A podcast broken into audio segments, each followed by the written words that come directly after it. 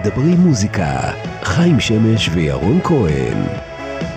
משוחחים על מוזיקה, החיים ומה שמחבר ביניהם. שלום חיים שמש.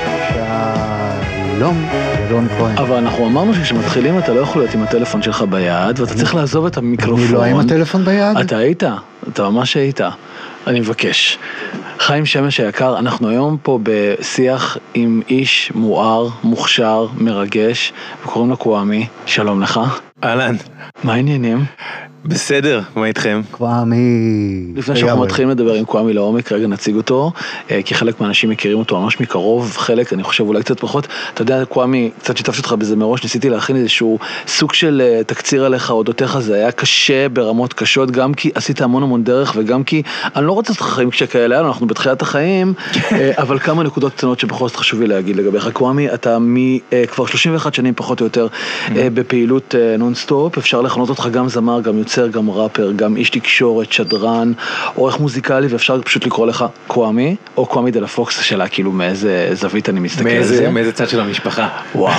אה, אז אה, מעבר לכל אלה צריך להגיד כמובן את המותגים הגדולים, עסק שחור, ואת הקצה כמובן, ועוד אה, הרבה הרבה פעילות בגלי צה"ל מתחילת שירותך הצבאי, וגם צריך להגיד בימינו אנו, היום, שדרן גם... בגלגלצ? זהו, שדרן גם בגלגלצ וגם רדיו הקצה, ממקימי התחנה. ופועל בה במקביל עם עוד שישה או שבעה אה, אורחים ומקימים מההתחלה, נכון? איך זה הלך שם? אה, לא, מה שקרה בקצה זה שבסוף 2000, לקראת סוף 2011 פיטרו את נדב רביד ואותי מגלגלצ, ואנחנו, זמן מה לפני... אה, בערך שנה אני חושב, פלוס מינוס לפני הסיפור הזה, כש, כשלא לא חשנו שיש איזושהי חרב דמוקלס מעל הראש של הקצה התוכנית, אז uh, אני הרגשתי שיש לי המון המון מה לתת כ, כעורך. מוזיקלי, כבן אדם שמתעניין במוזיקה ושומע המון המון מוזיקה כל הזמן, וחשבתי שכמות השעות שיש לי, שהייתה לי אז בגלגלצ, לא הייתה מספיקה לכמות שאני באמת שומע ורוצה להוציא החוצה כ output, ולשתף אנשים בה. ואז באתי לנדב ואמרתי לו, תגיד, מה, מה אתה אומר, אולי בוא נפתח איזה אתר שבו נוכל להעלות, עוד לא היה לזה הכינוי האופנתי פודקאסטים אז, אבל הרעיון היה, בוא נ... מה דעתך שנפתח אתר שנוכל להעלות בו פודקאסטים, תוכניות שאנשים יוכלו לשמוע מתי שהם רוצים, אנחנו לא בהכרח נשדר אותן live. ושם, באתר הזה נוכל אה, להוסיף לו את כל הדברים שגם אתה וגם אני שומעים בתוכניות חדשות שלא ישודרו בגלגלצ, אבל נוכל להגיד לאנשים, יש לכם עוד, כאילו, זאת אומרת, לנו יש עוד לתת, ו, ונשמח אם, אם תקשיבו, והוא אמר לי, תשמע, זה אחלה רעיון. אבל לי אין זמן לממש אותו, אם אתה רוצה אני אעזור לך. ואז אמרתי, טוב, לבד אני לא אעשה את זה. ואז באותם צהריים, בהם אה, זומנו לפיטורים, אז, אה, אז אה, בחזרה משם הלכנו אליו הביתה ואמרתי לו, תגיד, אתה זוכר את הרעיון הזה שהיה לי? הוא אמר לי כן, ואז ישבנו כמה שעות טובות והתחלנו לדבר. והגענו למסקנה שאולי הפיטורים האלה, כמה שהם הכאיבו, והם הכאיבו מאוד, אה, אולי הם גם היו סוג של ברכה. כי... הפיטורים זה אגב היה שלב של עסק שחור והעמוד... והעצומה הבלתי נשלטת שיצאה מפרופורציות לגמרי וההתלהבות והחיבוק הגדול שקיבלתם או שזה לא היה אז? לא, אה, אני מקדים את זמני? זה, זה שני דברים שונים, okay. אוקיי. בעקבות, לעסק שחור לא הייתה עצומה, אה, עסק שחור אני עזבתי מרצוני ולירון המשיך לעשות אותה עם גורי אלפי שהחליף אותי כמה שנים. ואחרי שלוש שנים נדמה לי התוכנית אה, סגרה את הבסטה, עד שלירון ואני התחלנו לעשות איחודים בשנים האחרונות בגלגלצ, שזה אגב אחד הדברים הכי כיפים שקרו לי בשנים האחרונות. אה, לא, הייתה עצומה סביב הקצה. אה, וזה היה כש... זה היה בימי קובלנץ, כשקובלנץ עוד ניהל את גלגלצ, ומה שהיה אז, היה שקובלנץ היה באיזושהי שהות ארוכה בחו"ל, עד, עד לאותו זמן שבו הוא היה בחו"ל, אמ, קובלנץ היה ממש הגב שלי בהרבה דברים. הוא היה הגב של לירון ושלי בעסק שחור, היו המון תלונות על התוכנית, כי היינו משתמשים בשפה גסה, והיינו משמיעים שירים גסים, כל הזמן, כל הזמן התלוננו על התוכנית, וקובלנץ היה ממש הגב שלנו. כאילו כל הזמן הוא הדף את התלונות, חוץ מבאיזה פעמיים שאי אפשר היה כאילו לעמוד בפרץ והיה ברור שהיו צריכות להיות השעיות. ו... אה, וגם הוא היה, הוא ממש היה הגב שלי גם בקצה, ויתרה מזאת, כשהוא זה, ש... זה שהציע לי להגיש את הקצה גם, כי כשהקצה התחילה זה היה בינואר 99. והיא התחילה כמגזין מוזיקה אלטרנטיבית חדשה בגלגלצ, וזה היה כהמשך לאתוס שהיה, שנבנה בגלי צה"ל משנות ה-70 עוד, שבלילה צריך שתהיה תוכנית אלטרנטיבית, זאת אומרת צריך שתהיה תוכנית שתשמיע מדהים, דברים אחרים. מדהים איך זה מחבר אותנו לקוטנר. ממש לפודקאסט לגמרי. כן, לגמרי. זה הדברים שקוטנר עשה כן, עוד, עוד משנות כן, ה-70, אל תוך כן. שנות ה-80, שנות ה-80 הגיע דור חדש שהתחנך על ברכי קוטנר. שמע, אבל אתה מעיר פה על אה, צעד של קובלנד שלדעתי מעט אנשים אה, יודעים על זה. אז אה, תכף אני, אני אמשיך, אמשיך לתת לזה נקודות, כן. לא, עוד, okay. עוד כמה אוקיי. דברים גם על זה. Mm-hmm. אז כאילו, הצד, הגישה הזאת לתוכניות רדיו המשיכה גם בשנות ה-80 עם אנשים כמו מיכל ניב זיכרונה לברכה ואחרים, וגם ברשת ג' זה היה בקצת אחרת של יוסי כסיף ואורלי מאורג ייבדלו לחיים ארוכים, ו... אז בגלגלצ כאילו זה היה מין משהו כזה ש... שהגיוני שיקרה, זה עוד לא נדחק בשלב ההוא, סוף שנות ה-90. אז עלתה הקצה והנדב עצמו, אה, ש... זמן רב לא שידר בתחנה, הוא חזר וליהקו אליו לעריכת התוכנית אותי ואת אבירם בוכריס שהיה אז אה, אחד האורחים הכי בולטים בגלגלצ ובגל"צ. ו-99, ינואר 99 התוכנית עלתה. שלושתנו התחלנו לעבוד יחד, אבירם עזב אחרי ממש שבועות ספורים. נשארנו נדב, נדב ואני, נדב הגיש ואני ערכתי איתו, לפעמים אני הייתי, כשלא היה לו זמן לפעמים אני הייתי העורך, אבל זה תמיד היה מבוסס על הטעם שלו ושלי יחד, זאת אומרת, היה ברור שאני לא, לא עורך מעצמי רק, אני עורך את הדברים שנדב רוצה שיהיו שם, אני מסדר אותם, או בוחר שירים מתוך, מתוך אלבומים שהוא רוצה שיושמעו, או שהיינו עורכים אותה יחד, לרוב, ו... אה, ובאפריל 2000 לקראת אפריל 2000, גם נדב וגם אני היינו אמורים לעזוב את גלגלצ, שנינו. לשנינו היו אמורות להיות עבודות חדשות, אמ, ואני לראשונה בחיי הייתי אמור לקבל על עבודה כלשהי צ'ק שהוא אחוש צ'ק חודשי, כאילו, כן, הייתי אמור להיות באיזושהי משרה ממש בכירה איפשהו, אה, לא משנה איפה, אבל זה, זה היה אמור להיות. ואני לא הייתי מורגל בעבודה כזאת שכאילו של גדולים עד כדי כך. ו... אבל, אבל העניין הוא שהדבר הזה הגיע בתקופה שבה היה לי את הקצה והיה את עסק שחור, אבל גם הייתי עדיין עורך מן המניין בגלגלצ. ואני הרגשתי בתקופה הזאת שלמרות שקובלנץ היה הגב שלי בעסק שחור, והוא האמין בתוכנית, וידעתי שהוא מאוד אהב אותי. זאת אומרת, קובלנץ היה אחד האנשים ש... שדחפו לזה שאני הושאר בגל"צ וגלגלצ אחרי השירות הצבאי שלי. הוא ממש היה מה, מהאנשים שהיו בצד שלי. אז למרות כל זאת, הרגשתי שהמקום שהוא לקח את גלגלצ אליו, מבחינה מוזיקלית, היה מקום שאני כבר לא מצאתי את עצמי בתוכו. זאת אומרת, זה היה מדהים שהיו לי את שתי הנישות האלה, אבל אהבתי גם להיות חלק מה, מהכלל. אוקיי, okay, עכשיו אתה רגע, פה כל מה שתיארת עד עכשיו, שזה סיפור מדהים, זה התפתחות של עורך צעיר שנכנס לאיזושהי נישה ספציפית ומטפח אותה ככל שהזמן עובר, למרות שגם כעורך אה, מן המניין בגלי צה"ל, גלגלצ, אה, בעיקר גלי צה"ל נראה לי בתחילת השירות, okay. כן. אה, אני מתאר לעצמי שהרבה דגש נתת דווקא על האזור האינדי יותר, על ההיפ-הופ, על הדברים שדיברו אליך. ואיך בתוך כל הדבר הזה, מתפתחת גם במקביל קריירה של סולן, של מוזיקאי, שצומח במקביל או בין לבין דברים אחרים. איך, אה, קודם כל מאיפה האומץ אני חייב לשאול, וב' איך עשית את זה? איך שילבת בין הדברים? א', אני שם, אה, אבקש מכם לזכור שנייה את בערך את הנקודה שבה עצרנו עם הסיפור ההוא, כי אלה שני סיפורים שונים.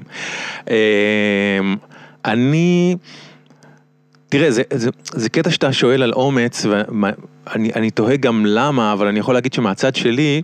זאת אומרת שאתה פותח מיקרופון לאורך כל השנים, שמעתי אותך מלא, גם בתוכניות בערבים שהיו לך, היה שם המון אומץ.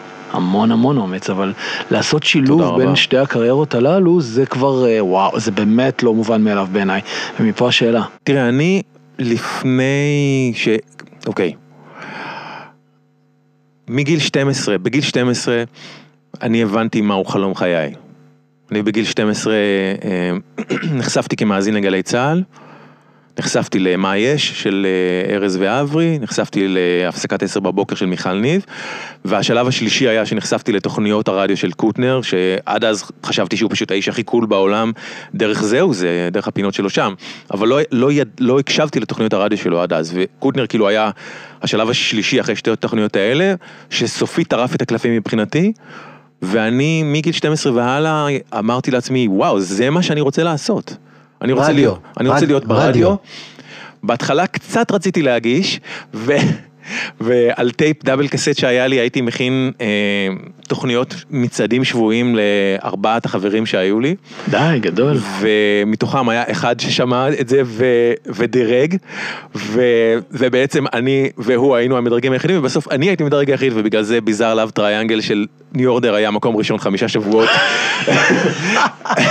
אה, אז, אבל כשעשיתי את הקסטות האלה, וצעקתי הגשות לתוך אה, מיקרופון מצ'וקמק, אז בעצמי הרגשתי שאני ממש נבוך מלשמוע את עצמי, נבוך מהקול שלי, נבוך מההגשה שלי, אבל כן התאהבתי ברעיון של עריכה מוזיקלית. הייתי נורא נורא קשוב לאיך שאנשים ערכו מוזיקה בגלי צה"ל. וגם ברשת ג' והתחלתי להרגיש שדרך העריכות שלהם בעצם חלק מהם מספרים לי סיפור. כשאני שומע תוכניות, התחלתי להקשיב לתוכניות מאוחרות בלילה, 2 עד 5 לא רוצים לישון, כאלה, או ציפורי לילה, ואמרתי, וואו, הם, זה לא, הם לא סתם זורקים פה שירים, הם מספרים לי משהו. כאילו דרך השירים אני שומע אנשים כותבים מכתבים, אנשים אה, מעבירים מסרים, גם בלי מילים, גם אנשים שאני רק שומע את הקרדיט שלהם, אבל יש מישהו שמגיש ואומר, ערך מוזיקלית גיורא פרבר, ערך מוזיקלית שרון מולדבי, אני אומר, פרבר ומולדבי האלה מספרים לי משהו, והתאהבתי בזה בטירוף עד מעל הראש, והתחלתי לנסות ללמוד את רזי העריכה המוזיקלית דרך ההאזנה. עכשיו, שנה? אה, מגיל 12 שנת 86. וואלה, אוקיי. משם והלאה, ואני שמתי את כל יהבי משם והלאה על לעשות הכל כדי שאני אוכל לנסות להגיש מועמדות לעריכה מוזיקלית לגלי צה"ל. אני, תראו, אני אומר לכם את האמת, אני לא יודע איך הדברים מתנהלים היום ואיך זה נתפס היום כל כך, כמו שאני זוכר איך זה היה אז, ואז להגיע לגלי צה"ל זה היה להגיע לשיא האולימפוס. כאילו היה ברור שרק המצטיינים ביותר בכל מיני דברים שצריך להיות להם את הקאבה הכי גבוה ואת האיי-קיו הכי מטורף, רק אלה שמגיעים, ואני חשתי את עצמי אדם פשוט, כאילו לא, לא הרגשתי בתור ילד שאני יותר טוב מאחרים, להפך, היו לי בעיקר רגשי נחיתות, ו, ו, והתעסקתי בללמוד כל מה שיכלתי על מוזיקה, דרך הרדיו. דרך מנטורים שנהיו לי אה, מוכרים בחנויות תקליטים, בחנות תקליטים, אה, דרך, אה, דבר, אה, הייתי פ- אה, פותח אה, מיליון פנקסים ומחברות ורושם בהם כל פרט שלא ידעתי, שהייתי שומע דרך הרדיו, הייתי שומע בטלוויזיה, היו מספרים לי, או הייתי קורא בעיתונות מוזיקה, הייתי לומד המון דרך, אתה בעצם ייסדת את גוגל בזה. ניסיתי, אבל אם, יש לך מאגר נתונים, עכשיו אתה מנוע חיפוש בעצמך. אם ה-IQ שלי באמת היה כזה מי יודע כמה, אולי הייתי מצליח להמציא את גוגל. אבל לא, הייתי לומד דרך אה, עיתונאי מוזיקה, מוסף קליפ של חדשות, אה, עיתון העיר, דברים כאלה. הייתי רושם ורושם ורושם ולומד. ו... ותוך כדי גם התחלתי, הבנתי שכשאני פוגש את מי שהיה החבר הכי טוב שלי אז, אורי, והיינו שומעים ביחד אה, נגיד את האוסף הכפול של דה קלאש, שהכרתי כמובן דרך קוטנר, כל סוף שבוע היינו, הוא היה בא אליי הביתה, והיינו שומעים את את התקליט הכפול הזה מההתחלה ועד הסוף, ועושים אר גיטר, וצורכים את השירים, ואחד עושה תפקיד של אר דראמס, ולא ידעתי לנגן אז, אבל כל הריקודים האלה בחדר וזה, גרמו לי להרגיש שוואי, גם קצת בא לי לעשות את זה, כאילו, בא לי לממש את עצמי אולי, אולי כמתופף, אולי כגיטריסט, ומתישהו... לא חששת מהסביבה התקשורתית שאתה נמצא בה. זה, זה אני מדבר איתך על נעורים. נעורים, כאילו. הוא בן 12. לא, לא, ברור, אבל... 13, 14. כשאתה מממש את החלום הזה, אני קצת קופץ איתך קדימה, אתה לא חושש שכאילו אתה מוציא משהו ויש מסביבך מלא אנשים שהם ככה, אתה יודע. אה, לגמרי. לגמרי. אז תראו, אז אני התחלתי לעשות... בגלל זה אני אומר אומץ. כן, אני התחלתי לעשות, לנגן גיטרה בסוף הנעורים שלי בעצם, הייתה להקה ברוקסן שהופיעה, נתנה ארבע הופעות גרישה, הייתי הגיטריסט השני והלא טוב בתוך הלהקה, ו... ו... ואז כך שעשיתי בעצם מוזיקה עוד לפני שהתחלתי טכנית להיות עורך מוזיקלי בגל"צ, שזה היה לפני שהתחלתי לשדר בגל"צ, אה, הרבה לפני, ו... ותוך כדי השירות הצבאי שלי, ראפ הפך להיות מרכז העולם שלי, זאת אומרת הדבר שהכי עניין אותי, שהכי סקרן אותי. אבל בוא תסביר, תסביר איך, למה? למה דווקא ראפ? אמ, אני זוכר את, את הכניסה שלך לעולם הזה. וואלה. אני ממש זוכר את זה, אני זוכר את ה, איך העיניים שלך נראו. אה. מצד אחד היית כולך מרוגש ומשולב, מצד שני היית ביישן. כן, לגמרי. והיה לך כאילו מלא, כל דבר שעשית בכיוון הזה, זה לווה במלא התנצלויות כאלה, אתה יודע. לגמרי, זה הכי נכון. זה כל כך, זה שובה את ליבי, אני חייב לומר לך. כפרה עליך, תודה. אני עדיין ביישן, אגב, אולי קצת פחות, אבל זה עדיין שם. אני נכנסתי לראפ דרך הרוק בעצם. אה, כאילו רוק היה הדבר שהכי אהבתי כנער, וחיפשתי כל הזמן גוונים חדשים ברוק, והדבר שבאיזשהו שלב הכי הכי הלהיב אותי היה פאנק מטאל, שזה הדבר חדש שהתחיל בסוף ה-80's, תחילת ה-90's, ואז היו להקות שבראשן מבחינתי, מבחינתי היו Living Colour, Faith No More ו Jane's Addiction, ואלה היו להקות ששילבו את העולמות שעד אז היו ממש מופרדים, שנחשבו עד אז לבנים, שזה עולם הרוק, המטאל האלטרנטיב, ושחורים שזה היה עולם ההיפ-הופ והפאנק והסול. Jane's Addiction זה נקרא אז מטאל? הם, היו מהלהקות האלה ש, שעשו את הפאנק מטאל, כאילו, כשאתה שומע את ה... מקשיב לאלבום הראשון שלהם, אתה שומע את הטנק טנק טנק טנק של הפאנק ו power chords, שהם לא מטאל par excellence, אבל הם מגיעים מעולם המטאל. אז החיבור הזה פוצץ לי את המוח, וא', כאילו, אני תמיד שנאתי גבולות ותמיד שנאתי גדרות, אה, בכל סוג של אה, התנהלות עולמית. אז כאילו רק מחשבתית זה פוצץ לי את המוח, אבל זה גם קירב אותי אל הראפ, שלפני כן חיבבתי, אבל לא עפתי עליו, כאילו לא עפתי על היפ-הופ, ופתאום אמרתי, אוקיי, אם זה כל כך מגניב אותי, אני צריך לבדוק מה קורה באמת באסנס של הדבר הזה, כאילו מה זה, מה זה ראפ והיפ-הופ כשהם מבודדים מכל הרעש. והתחלתי להתעניין בזה יותר ויותר ויותר, וככל שה nineties התקדמו, הרגשתי שהרוק העולמי נכנס לאיזושהי סכמטיות. כאילו, עם כמה שכל הטוב שהגראנג' הביא איתו, עם נירוונה וכולי, אז פתאום כולם רצו להיות נירוונה וכולם רצו להיות פרל ג'ם, והרגשתי שיש איזה סכמה כזאת שחוזרת על עצמה, והבריטפופ עם אואזיס, כאילו זה, שמעתי, אמרתי, מה, כאילו אנשים לא שומעים שהם מנגנים את אותו שיר כל הזמן, עם כל הכבוד להצלחה שלהם וזה, זה ביאס אותי. והראפ לעומת זאת אז, להבדיל מהיום, שהיום ראפ זה הדבר הכי סכמטי בעולם, הראפ היה... מעניין, התהליכים כן, האלה. היה בעיניי... אגב, הכי סכמטי בעולם, אתה מתכוון בעולם, או גם, או בארץ ספציפית הוא הכי סכמטי כרגע? לא, עולמית ראפ הפך להיות משהו שהוא מגה מגה סכמטי, כאילו יש איזה סוג של flow מסוים, סוג של ביט מסוים, כיום זה טראפ, כולם הולכים לשם, אף אחד לא מנסה להמציא, כמעט אף אחד לא מנסה להמציא משהו חדש. ובשנות התשעים הראפ... אמנם תפס תאוצה ענקית בארצות הברית, נגיד בארץ הוא היה כלום. מי, אבל... מי הכניס בארצות הברית את הראפ? מי הכניס את הראפ? כן, מי כאילו, אני זוכר, תשמע, אני חייתי בארצות הברית בין 84 ל-87. 87 וחצי. אז... ומי פרץ אז? רן. כן. בדיוק, בדיוק. אבל, אה, אבל... זה היה, התחושה הייתה שזה פעם ראשונה כאילו, שהאותנטיות שבזה פגשה את הצלילים הנכונים. נכון. אתה מבין מה אני מכוון? נכון, נכון, כי זה היה מחוספס, זה היה גולמי. כן, בדיוק. ולא כן. מת, לא מתחנף. כן. ו, וככל שה nineties התקדמו, הראפ, למרות שהוא תפס תאוצה בארצות הברית, הוא עדיין היה אנדרדוג, גם שם, ובטח שבעולם, ואנשים לא התעסקו בסכמה, אלא חיפשו כל הזמן דרכים חדשות להמציא אותו, להמציא אותו ואני חשבתי ש... ראפ אז, ב nineties, היה פשוט מגרש המשחקים המוזיקלי הכי גדול. פתאום הוא חיפש את עצמו במקומות חדשים שהרוק כבר התחיל לשכוח באותם ימים. וזה הגניב אותי, ואני רק חיפשתי את עצמי בתוך הדבר הזה. ידעתי שאני ילד לבן חנון וביישן, כאילו, ואני לא מתאים, כאילו, לקונספט של ראפ, כמו שאנשים תופסים אותו, של קשוח וקול וזה. זה לא אני, אבל, אבל המוזיקה כל כך הגניבה אותי, שכאילו לא, לא יכלתי להילחם בזה בכלל. וכשהתחלתי באמת, עכשיו, במהלך השירות הצבאי שלי, כתבתי כל מיני טקסטים. התחלתי לכתוב וכאלה. כשהגעתי לשלב של להוציא את זה... רגע, סליחה שאני קוטע אותך, תעשה לי חיבור רגע. שירות הצבאי שלך, אתה התגייסת לגל"צ? כן, כי קטענו אותך לפני כן. נכון, אז אם, אם לחזור שנייה... בשנייה לחבר, כן.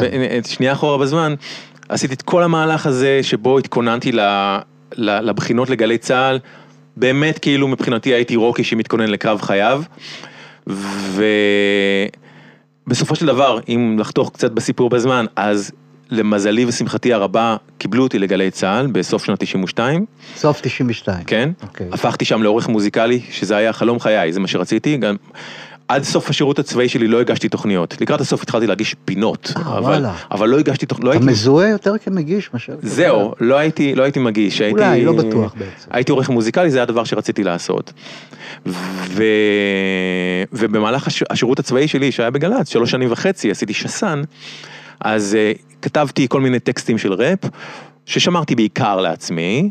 והתאמנתי וניסיתי וכאלה, כשהגיע השלב, כבר אחרי השירות, שבו התחלתי להוציא דברים בכל מיני סוגים שונים של, אה, סוג, אה, של אופציות, אז אה, ברור שרעדו לי הביצים מפחד, של מה יגידו וכאלה, וגם יותר מזה, לא הרגשתי עדיין שלם עם עצמי. אז כאילו הרגשתי על כל ביקורת רעה שחטפתי, וחטפתי, אה, חטפת ביקורות מאנשים שהם קולגות שלך? אני יודע, גלי כן. צה"ל, גלגלצ. גם, אה, גם מקולגות, ועל כל, כמעט על כל ביקורת רעה שחטפתי, במיוחד בהתחלה, ממש חשבתי שהם צודקים. כאילו הרגשתי שוואי, תפסו אותי בלי המכנסיים, זה נכון, כאילו אני עוד לא מוכן. אני עוד לא- וואלה. לא... כן, אמרתי לעצמי, בלב אמרתי, זה נכון, זה לא זה, זה עדיין, אני לא שם, כאילו... היה שלב שאמרת נגיד למישהו מהקולגות, אתם לא משמיעים אותי? או שלחת כן. את היחצן שלך? כן, כן, ואני מאוד מתחרט על זה. אני מאוד, מתחרט שעשיתי את החלק הזה. הייתי מתוסכל, כאילו הייתי מתוסכל מזה ש, שלא לא השמיעו אותי. איפה לא השמיעו אותך? בעיקר בגלגלצ. והייתי מתוסכל, בהתחלה לא השמיעו את בויאק, הלהקה שנמרוד רשף, נימי נימקים, והוא צירף אליה את, אותי ואת קוטג'. ו, ולא השמיעו אותנו כמעט בכלל בגלגלצ, ואחרי זה לא השמיעו אותי כמעט בכלל בשני אלבומי הסולו הראשונים שלי, כאילו אלבום הסולו והאלבום השני כבר היה עם הלהקה, עם החלבות, ובגלגלצ הייתי קיים מעט מאוד, וזה תסכל אותי, ודיברתי על זה, ובדיעבד אני מתחרט שעשיתי את זה. דיברת על זה, זאת אומרת, פנית נגיד לעורך כזה או אחר, תגיד, איך לא מקשיבים לי, איך אתם משמיעים אותי. ואני ממש מצטער, מצטער שעשיתי את זה, אני חושב שזה הייתה, זה היה שגוי מצידי, כאילו, זה לא היה נכון זה ממש מעניין מה שאתה מספר, כי אחד הדברים שרציתי להעלות כאן, אה, זה הפוזיציה שלך, כאילו, יש אותך בפוזיציה של עורך כן. ומגיש, ו... אפרופו הפודקאסט הקודם, אנחנו ניגע בזה גם בזה, סוג של מעצב דעת קהל. אוקיי. אוקיי? זה אחד, לא, אפילו לא סוג, סליחה, מתנצל, זה אחד. שתיים, יש אותך כיוצר, אני מותח קו בזמן לשנת 2021, וב-21 יש אותך גם כמנהל אמנותי של פרויקט מקסים ברמות. תודה רבה. של אה, משירי ינקלה רוטבליט, כן, נכון? הוא, הוצאו מהקשרם? נכון. אוקיי? ואז אני ככה מנסה לחשוב, גלגלי השיניים שלי עובדים, ואני עוצר אותך רגע, שים פריז את כל מה שדיברנו, נושא שדובר עליו רבות בפודקאסטים קודמים, אה, אה, אני לא מלין עליך או רומז, אני רק מחבר, אוקיי? שאחד הדברים שהכי קשים לי לראות, ואני הכי קורא כנגדם, זה מוזיקאים, שכותבים מוזיקה לגלגלצ. אתה יודע על מה אני מדבר, נכון? כן. יופי. אני לא רומז עליך שזה מה שעשית. לא, אף פעם לא עשיתי את זה. ברור שלא, ברור שלא. להפך. אבל מאוד מסקרן אותי להבין, או לנבור, או לשוחח, על אה, כמה אה, ההחלטות האומנותיות שלך, הן כמבצע פרפורמר והן כמנהל אומנותי, המקצוע שלך כעורך, אוקיי? משמע לנסות לקרוא שני צעדים קדימה, מה יקבל נוכחות ומה לא יקבל נוכחות, עד כמה יש לזה השפעה. או הייתה. אוקיי. יכול להיות גם שנגיד אחת הסיבות שהתבאסת אז על הביקורות וזה, אתה יודע, זה יכול להיות שלא היית בשל עדיין, אתה מבין? לא הייתי בשל. חד וחלק. אוקיי. אמ, תראה, באלבום, באלבום הסולו הראשון שלי, כולם יודעים את התשובות, אה, זה היה אלבום שכל מיני אנשים משכו בחוטים שלו. ואני הבאתי כאילו את השירים במקור וזה, אבל הכנסתי הרבה אנשים לתמונה, אנשים ששמחתי עליהם ושאהבתי אותם מאוד, אבל כמעט כל אחד מהם אה, משך לכיוון אחר. וגם גם עירבתי כמות אה, מסוימת של אנשים שכל אחד מהם גם מבחינתי ייצג איזשהו עולם אחר. אחד ייצג עולם יותר היפופי, אחד יותר אה, R&B, אחד יותר אלטרנטיבי. כל אחד אה, אמר משהו אחר, ו... ואני קצת הלכתי לאיבוד שם. עכשיו, אחד הדברים שאמרו לי, זה היה, מה אם להיטים לרדיו, מה אם להיטים לרדיו, אתה חייב כאילו, אתה חייב זה ואתה חייב זה, והיו כל מיני החלטות ברמת הגימור של ההפקה המוזיקלית וכל מיני כאלה, שנעשו בהשפעת הדברים שאמרו לי. עכשיו, אני חושב...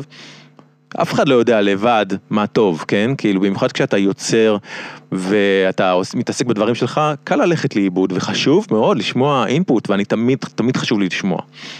אבל אז אני קצת הנחתי, אני חושב, את האינפוט הפרטי שלי בצד, ופשוט נתתי לאנשים שסביבי, ששמחתי עליהם, להגיד מה הם חושבים, וקצת הלכתי למי ששכנע אותי יותר. ו- ו- וככה היו, היו כמה שירים, לא משנה איזה, אבל היו כמה שירים, ש... נגיד מיתנתי קצת ועידנתי באיזושהי רמה מסוימת כדי ש... מוזיקלית, אגב לא טקסטואלית. אבל מוזיקלית קצת מיתנתי ועידנתי כדי ש... הם יהיו יותר רדיו. הם יהיו יותר רדיו, ובתקווה בגלגלצ גם ישמיעו אותם, כי הם, כי הם כאילו לא יוכלו, לא יוכלו להתכחש לזה, שזה, שזה יכול להיות גלגלצ מטריאל. ומהשלב הבא, כאילו, אוקיי, מה שקרה זה שזה לא הצליח. זאת אומרת, הבנתי ש... עשיתי טעות בלנסות כאילו למצוא את, ה, את הדרך הזאת. זה, כי... כן, זה כל כך חשוב מה שאתה אומר. כן. עכשיו אני מקווה שמיליון מוזיקאים מקשיבים לך עכשיו, מוזיקאיות ומוזיקאים. הבנתי ש... לא היה לי מה לנסות כי זה לא הצליח, כאילו, כאילו פה שוב הרגשתי שנתפסתי במערומיי, כי, כי הניסיון שלי כאילו לתקשר את זה וקצת למסחר את זה יותר, קצת, גם הוא כאילו לא באמת עבר את, ה, את המבחן הגלגלצ וכל זה, והמיינסטרים הישראלי בכלל. ומשם והלאה אמרתי לעצמי, אוקיי, חלאס עם שטויות, כאילו, אני כשאני ניגש לעשות מוזיקה, הדבר היחיד שצריך להנחות אותי, וזה הדבר היחיד שמנחה אותי מאז, זה שאני אעשה אלבום או שירים שאני ארצה לשמוע, שאני אהיה גאה, בהם. כאילו... fuck כל הגישה של מבחינתי של האומן המיוסר שלא יכול לשמוע את עצמו ונמאס לו, לא. אם אני עושה מוזיקה, אני רוצה לדעת שאני יכול לשמוע אותה, כאילו שאני לא אתבייש בה. ו, וזה מה שמוביל אותי והוביל אותי. מאז ועד עכשיו, כאילו, וזה זה, זה, זה הקו שעיצב גם את האלבום השני מלחמת פופ וגם את האלבום השלישי, השני מחל ואות זרים במאה ה-21. ואז אה, אה, עובר להוצאו מהקשרם, ההחלטות האומנותיות, מי מבצע, איזה שירים לבחור, כן. כל הדברים האלה עדיין, זאת אומרת, ה-DNA הזה... התעלמות מוחלטת מהצרכים של הרדיו? כן, לגמרי. זאת אומרת, בסופו של דבר, אה, כשעשיתי את, אה, את הניהול האומנותי של הוצאו מהקשרם, אז מה שהנחה אותי זה עד כמה האלבום הזה יהיה יפה ומרגש ומעניין, ו, ואיזה אמירה אפשר כעורך מוזיקלי גם אני אוכל לתת את דרכו, ואני, ואני חושב, כאילו בעיניי יש שם אמירה או אמירות דרך העריכה המוזיקלית, דרך סדר ההאזנה לשירים, זאת אומרת אני תמיד אשמח אם אנשים יקשיבו להוצאו מהקשרם לפי הסדר ולא רנדומלית, וכי יש איזשהו סיפור. ו... למרות שזה היום קצת יותר קשה, אתה יודע, לשמוע לא, לא, לא רנדומלי. זו, זו התקווה שלי, זו לא הציפייה שלי. אני לא יכול לצפות מאף אחד שישמע משהו לפי סדר, או אפילו אלבום שלם, משהו שהוא באורך יותר משש דקות. אבל, אה, אבל הגישה שלי בניהול האומנותי של זה הייתה לעשות אלבום שיהיה... כמה שיותר יפה לאוזניי, וכאילו מתוך השירים ש, שיש באלבום הזה, אני חושב שיש כמה שהם להיטי רדיו פוטנציאליים, אבל להגיד ש... כאילו, זאת אומרת, כשהשירים האלה הגיעו, אז אמרתי, יואו, כאילו, הלוואי שידלקו על זה פה, שידלקו על זה שם, וישמיעו את זה כי מגיע לזה, אבל... להגיד שכיוונתי משהו או מישהו שיעשה את זה כך וכך כדי שישמיעו את זה ברדיו, ממש ממש לא. זאת אומרת, אתה אומר גם בימינו, גם כמפיק מוזיק, אה, מנהל אומנותי של פרויקט, לא יגיע מצב שבו תחנת רדיו תקבל טלפון ממך, תקשיבו לאלבום הזה, אני רוצה לא, לא. שתכניסו... לא, בחיים לא, אני, אני לא עושה דברים כאלה יותר. שוב, אני ממש, אני מצטער על הזמן שעשיתי את זה. ואתה יכול, כמה מחבריך הטובים, אתה יודע, בכל זאת אה, מנהל גלגלצ חבר קרוב, עדיין זה לא דברים שתעשה. אני, לא, לא, לא, לא, לא, אני אפילו, זאת אומרת, אה, נדב אה, בעיניי הכניס לגלגלצ אתיקה ברמה כל כך גבוהה. אני מסכים איתך. ש... ש... לא, אני... היה, לא היה לפני כן? הייתה אתיקה, אבל אני חושב שהוא שדרג אותה. וואלה. כשיצא האלבום הזה לא אמרתי לנדב מילה, זאת אומרת לא, לא החנפנו בינינו מילה אחת על התקליט הזה מהרגע שיצאה ההכרזה לעיתונות, כאילו מילה אחת מדהים, לא... מדהים. לא, לא, לא, לא נאמרה, לא דוברה, לא כלום. כמוני, גם לא, אני לא מדבר אף פעם עם נדב על לא, שום פרויקט שאנחנו מוציאים, לא, אף פעם. לא, לא, לא פניתי לאף אחד בגלגלצ אה, ואמרתי, תקשיבו, תשמעו, אולי תאהבו, כלום, כלום, הכל רק דרך הצינורות המקובלים. יש אה, אשת יחסי ציבור נפלאה, עירית ירון דקר לאלבום הזה, נתתי לה לעשות את הדבר הזה, אה, אני לא, לא נוגע, לא מתקרב, כאילו, אני מבחינתי עושה את, ה, את ההפרדה הזאת מוחלטת, כאילו. אתה שמח בחלקך? כן. אני לא יכול לומר שאני מאושר, אבל אני, אני כן שמח בחלקי. אתה יודע למה אני שואל את זה? למה? כי אנשים כמוך, אני חושב, אה, לא יכולים לעסוק במה שהם עוסקים כמו שהם עוסקים, עם דגש על הכמו שהם עוסקים, אם הם לא שמחים בחלקם. אני כן. זה ניכר, זה אה, חשוב, זה כאילו, הקשר הזה, הדבר הזה שאתה ושכמותך מקרינים כלפי אה, מוזיקה חדשה, אני לא יודע, קשה לי תמיד, אתה יודע, מוזיקת אינדי, מוזיקה זה, מוזיקה חדשה, מוזיקה, אתה יודע, מוזיקה אולי בז'אנרים מסוימים, אוקיי? זה כל כך חשוב וכל כך משמעותי, שזה מציל נפשות. וזה, אנשים וזה לא מבינים לשמוע. את זה, אנשים לא מבינים את זה. כמה כוח יש לזה אל מול ה... אה, ההר העצום הזה שנקרא מיינסטרים, למצוא את הדרך שם ולהתפתל לתוך, למצוא, איך הייתה לי שיחה... אה, חמוד, סליחה, אתה כל הזמן מדבר פה against the mainstream, שאתה לא אחד מאלה שהמציאו אותו, אז אתה צריך גם לזכור את החלק הזה. רגע, שנייה. אתה לא יכול כל הזמן לבוא, להגיד, המיינסטרים, המיינסטרים, מי לא- שסיפק למיינסטרים כל כך הרבה להיטי רדיו, במשך המון המון שנים, שנות ה-90 והלאה, זה חיים שמש. אז אה, נא לזכור גם את החלק הזה, יצרת מפלצת, תתמודד איתה. ואתה באמת חושב שגם בזמנו, ובטח היום, המחשבה הייתה, אנחנו הולכים לייצר לעיתי רדיו? אני חושב שלא, אני חושב שגם אז לא. המחשבה, לא, אבל מה, חיים לא, ממש לא. רגע, שנייה, אבל כשאתה הוצאת... רגע, היו פרויקטים שהאוריינטציה שלהם הייתה מובהקת ככזו. אבל הפרויקטים שאתה מדבר אני עליהם... אני לא מדבר על i5, סליחה. אני חושב שגם כשיצא אה, תערובת אסקוט, אה, שזאת להקה שאני הרוס עליה, אבל שלל מרכיביה ומפיקיה, אה, ברור לחלוטין שהיה לכם שאיפות, ששירים יעבדו ברדיו ויכבשו, ויגיעו לקהל גדול, לא ויהפכו למיינסטרים גדול. אם אני יכול להתערב רגע. כן, לא, אז לא כדאי. אז אני, אני, אני אומר שלדעתי, התקופה שאתה מדבר עליה, ירון, היא תקופה שבה הרדיו היה מאוד אחר בגישה שלו למוזיקה חדשה. הוא היה צמא לזה. כן, למוזיקה חדשה בכלל ולמוזיקה שנחשבת לאלטרנטיבית ברמה זו או אחרת בפרט. ו, והיה צמא והיה, היו מחנכים. כאילו, של, של אורחים מוזיקליים, מחנכים בדמות קוטנר, שזה בן אדם שאני חושב שמימיו לא התיימר לחנך אף אחד, אבל כאילו הוא בסופ, בסופו של דבר, אה, בזכות הגישה של אנשים כמותו, אז היו הרבה אורחים מוזיקליים וגם שדרנים של אורחים מוזיקה שרצו להשמיע מוזיקה כזאת, אז הייתה פתיחות מאוד מאוד גדולה, ולכן למשל כשיצא, ו, ו, ובשלב הזה אני כן הייתי עורך מוזיקלי מן המניין, למשל כשיצא אביתר בנאי הראשון, mm.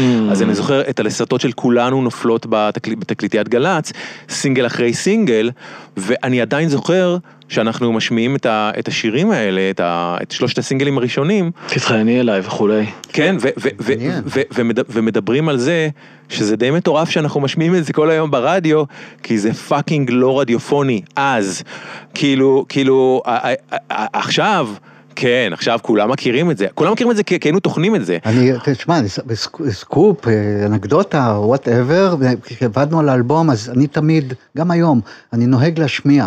אני אוהב להשמיע ולקבל אינפוטים ולהבין, לקבל את האוריינטציה, כי כשאתה בתוך פרויקט, נורא קל לאבד אוריינטציה, אתה יודע. ואחד האנשים שכפרה עליו, מת עליו וזה וזה, זה לא רכילות, זה סתם אנקדוטה.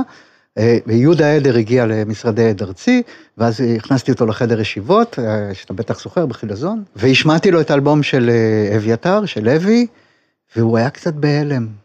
הוא לא, הוא היה קצת בהלם. אני מסוגל להבין. לא, הוא לא היה קצת בהלם, כאילו, מהאלבום עצמו, הוא היה קצת בהלם מאיך אלבום כזה מה הוא עושה בחברת תקליטים בכלל. מסוגל להבין. לגמרי, לגמרי, זה נשמע, זה היה הימור מאוד אמיץ. אבל זה מתחבר למה שאמרתי לך לפני כן, שלא הייתה בשום, חוץ ממקרים ספציפיים, מיוחדים, או, או, או אתה יודע, ש, שמאוד מאוד ברורים, כן, לא הייתה שום, תשמע, חדוות היצירה היא הדבר שעשה את ה nineties.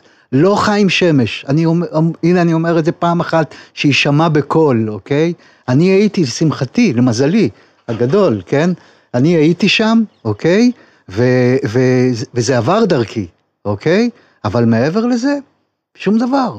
אני, אני ברשותך אחזור לשאלה שלך ממקודם, כן. שזה מתחבר לכל הדברים שנאמרו עכשיו. אני שמח בחלקי, אה, אני, אני כאילו מרגיש שזו זכות בשבילי באמת לעסוק בדברים שאני עוסק, ורדיו הקצה זו תחנה שאני משדר בה ושאני מנהל אותה במשרה מלאה, כאילו זו עבודה במשרה מלאה, אני עושה את זה בהתנדבות מלאה. וואו. כל מי שעובד ועובדת ברדיו הקצה, בכל סוג של uh, עבודה, ש- שידור, עריכה מוזיקלית, הפקה, uh, סאונד, ג'ינגלים, כל הדברים האלה, כולנו עושים את זה בהתנדבות, אגב לא מתוך אידיאולוגיה, מכורח, uh, ו...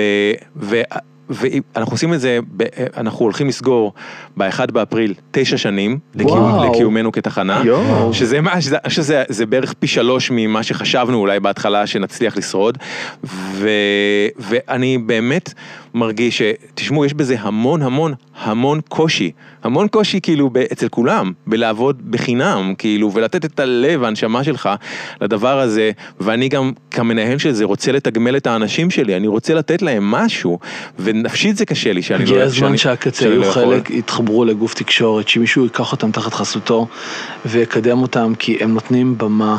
אמיתית לכל כך אני הרבה. אני אומר, אתה יודע, אני, מצד אחד אני אומר חד משמעית, מצד שני, זה ישר מפחיד אותי. יבוא גוף תקשורת, יגיד לקוואמי, לא, כן. זה בשעות האלה אתה חייב לשדר כך, אה, פרסומת, אה, פרסומת. אני, אני עם שניכם. נראה לי שאתה צריך איזה שיחה עם קובלנץ, לא? אני לא בטוח שאיתו, אבל, אבל, אבל... אה, אני חושב שכן, דרך אגב. גם אני. אוקיי, בדיגיטל, בדיגיטל. הייתה לנו תקשורת קטנה אוקיי.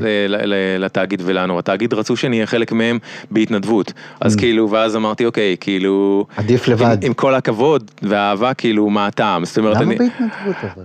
אה, כי לא היה תקציב או אני לא יודע מה. דברים הולכים להשתנות, ואני אה, מקווה מאוד שגם אה, אני מקווה, אבל בכל מקרה, זאת אומרת, היה נראה די ברור שאין טעם לעשות בהתנדבות את מה שאנחנו גם ככה עושים בהתנדבות תחת טייטל אחר, נכון? כאילו... כן. אז... אבל כן, הלוואי שדברים ישתנו. אני מאוד מאוד רוצה שלקצה יהיה תקציב, ושאפשר יהיה לשלם לאנשים, עזבו אותי, באמת, את כל הג'מאל. ברמה ענקית של כ-70 איש בערך פעילים בתוך הקצה, נכון? זה המון. כמה מאזינים, אתה יודע להגדיר כמות מאזינים? כן, אני מעדיף לא לחשוף מספרים, כי זה משהו שכאילו... תן לי משהו רחב, גדול, שנה, בשנה. מדובר על אלפי מאזינים בשבוע? עשרות אלפים? יש עשרות אלפים. יש עשרות אלפים. יש עשרות אלפים. ואני גם חושב שזה מדהים, ובמיוחד כי זו תחנה שנחשבת לנישתית, כאילו, היא מתעסקת בעיקר, לא רק, אבל בעיקר בדברים שנמצאים מחוץ למיינסטרים בישראל. ו, ועם זאת, עם כל הקושי, זאת אומרת שאם יש שם, סליחה שאני יוצר אותך, אם יש שם מישהו שיעשה מיינסטרים זה בעצם יהיה האלטרנטיב של התחנה, צריך להגיד, נכון? סוג של, אבל אני אישית נגיד גם יש לי, בין התוכניות שלי בקצה יש גם תוכנית 80's פופ שנקראת Electric Dreams, שזה תוכנית שהיא המיינסטרים של ה-80's, אבל שאת רובו תכלס אתם לא שומעים כבר במיינסטרים הישראלי, כאילו. אבל אה, עדיין אני עושה את כל זה באמת כשאני מרגיש ש... כאילו, יש לי מזל שאני גם יכול לעשות את זה. כאילו, ועל זה אני באמת באמת מברך. אז אה, קוואמי, יקירי, לפני שאנחנו מסיימים, מילה למוזיקאי הצעיר שצריך לחלוש על כל תחנות הרדיו ולנסות להגיע לאמצעי הסטרימינג, טיפ ממך לתחילת הדרך? תשמעו, זה, האמת המרה היא שזה קשה. והאמת המרה היא שאין פה איזה, פה איזה נוסחת קסם של איך לעשות את זה, ו, ולא, אני לא רוצה לדכא כאילו, אבל זה לא, לא בטוח שתעשו את זה מבחינה מסחרית, ולכן אני חושב ששני הדברים הכי חשובים שאפשר לעשות, אה, האחד זה לעשות את מה שאתם מאמינים בו. תלכו בדרך שלכם, תחשבו על זה תמיד שברי סחרוף הלך כל הזמן בדרך שלו ו, ובסופו של דבר המיינסטרים אימץ אותו, הוא לא עשה איזשהו מהלך כדי שהמיינסטרים אה, יאהב אותו, הוא עשה את שלו עד שהמיינסטרים בסופו של דבר חיבק את זה, עשה ועשה ועשה ועשה, כדוגמה אחת, ו, ואל תנסו, אל תנסו למצוא את הדרך שבה הרדיו יגיד אוקיי, פשוט תנסו לעשות את המוזיקה שלכם כמה שיותר טובה לדעתכם, והדבר השני זה, תנסו בחייאת למצוא מישהו שיעשה לכם יחסי ציבור, כי לעשות את זה לבד, זה אחד הדברים הקשים והמתישים רגע, רגע, שנייה, שנייה, שנייה, פה המיקרופון שלי עוד שנייה נופל, מה, מה, מה, מה אמרת עוד פעם, סליחה? אמרתי. לא, לא, כן, לא, לא, לא, כי בדיוק אני במקרה הפעלתי את הוידאו, שאתה יודע, יהיה לי משהו עם קוואמי והוא אמר משהו מעניין. אמרתי שאחד הדברים, הדבר השני הכי חשוב לדעתי בישראל, זה ש... כמוזיקאים צעיר, מתחילים, לא בהכרח צעירים, אבל מתחילים, תמצאו לעצמכם מישהו שיעשה לכם יחסי ציבור, כי לעשות את זה לבד, רגע, זה, או מישהי, זה קשה איך הוא נגמרת פה הקלטה והוא מדליק את חיים, שימו לב איך זה קורה. לא, לא מדליק כלום. משרד, אתה רוצה, אתה בכוונה מדגיש משרד יח"צ או מישהו שידע 아, ללוות? לא, לא, לא, זה לא חייב להיות משרד. זה צריך להיות מישהו או מישהי שילוו, זה גם יכול להיות חבר שלכם שמוכשר בזה. קיצור, אבל... תעבדו עם אמא שלכם ואבא שלכם על הדבר הזה, זה יבוא טוב. לא, לא, לא, לא, לא כזה, לא כזה, ברור שלא כזה. אבל, אבל כן צריך מישהו שידע לעשות את זה וידע לתמרן בשבילכם בין הטיפות, ידע לפנות בשבילכם לתחנות רדיו, לעיתונאים, ל... ל למי שצריך, כדי שאתם תוכלו להתעסק ביצירה, בהופעות, בחזרות, בכתיבה, בהקלטות, ולא בדבר הזה שהוא שוחק, הוא, זה פשוט שוחק, והיום כמעט כל מוזיקאי צריך להיות גם היחצן של עצמו וגם המנהל של עצמו, ווואי זה קשה ליצור ככה, וזה קשה להתמקד במוזיקה שתהיה כמה שיותר טובה, כשאתה צריך, כשכל העולם שלך צריך להתעסק בדברים האלה שזה שוחק את הנשמה, אז ההמלצה שלי זה תנסו למצוא מישהו שיעשה את זה, אם אתם יכולים למצוא מישהו שהוא מקצועי בזה, באמת שזה הכי טוב. מסכים לכל מילה קוואמי, אני רוצה להודות לך מאוד על הזמן ועל האור שלך ועל השמחה שאתה מביא לתרבות הישראלית. תודה לכם. ועל זה שאתה כזה מקסים. תודה רבה. אני מת עליך, אני רוצה שתבוא לפה עוד פעם. בכיף. אם אפשר פעם הבאה אה, שאני ואתה, אה, אה, אני ואתה נראיין את חיים, יש לי הרבה שאלות לשאול אותו ואני חושב שאתה תוכל לעזור לי לא, בזה. לא, אז אני רוצה להציע משהו, אני חושב שזה היה חלק א'. חובה. אני חושב שאנחנו חייבים באמת למאזינים. בשמחה. חלק ב', שבחלק הזה אנחנו נתמקד באמת על הקשר של בין המדיה וה, והרדיו ו, וסטרימינג וכל העולם הזה, עולם הדיגיטל, מצד אחד לקהל, מצד שני למוזיקאים. זה מאוד מאוד חשוב, והזווית שלך, היות והיא זווית שונה ואלטרנטיבית, לכן אני חושב שזה משהו שצריך לדבר עליו. בשמחה רבה, תעשו את הטלפון, אני בא. תזכור, זה מוקלט, ושתדע שאנחנו אוהבים אותך עד הקצה, כאמור. אני אתכם, תודה רבה. ולפני שאנחנו מסיימים, אנחנו נציין את אבי תולדנו ואת תשע סטודיו, אנחנו נציין את הג'רבה שאנחנו מתארחים בו בצורה כזאת נעימה וכיפית, למרות שהקפאת לי את הנשמה היום חיים, ואנחנו נגיד תודה לעומר מוסקוביץ', שלא אמרנו לה תודה על נכון, הפתיח הנפלא, כי פשוט כל כך הרבה מחקנו מההקלטות שלנו, אבל אה, נצטרף לזרם, או נצטרף לעדר, או אחד מהשמות האלה, אה, זה הפתיח שלנו, אז תודה עומר, וקוואמי רוצה להגיד עוד משהו. רק עוד מילה אחת למי שלא מכיר או מכירה את רדיו הקצה, אז תחפשו אותנו בכתובת kzradio.net, זו הכתובת האתר, kzradio.net, או פשוט הקצה בכמעט כל אפליקציית, אפליקציית רדיו שיש בארץ. טוסו, לחפש, טוסו. Love you קוואמי, תודה רבה. תודה. להתראות. ביי ביי.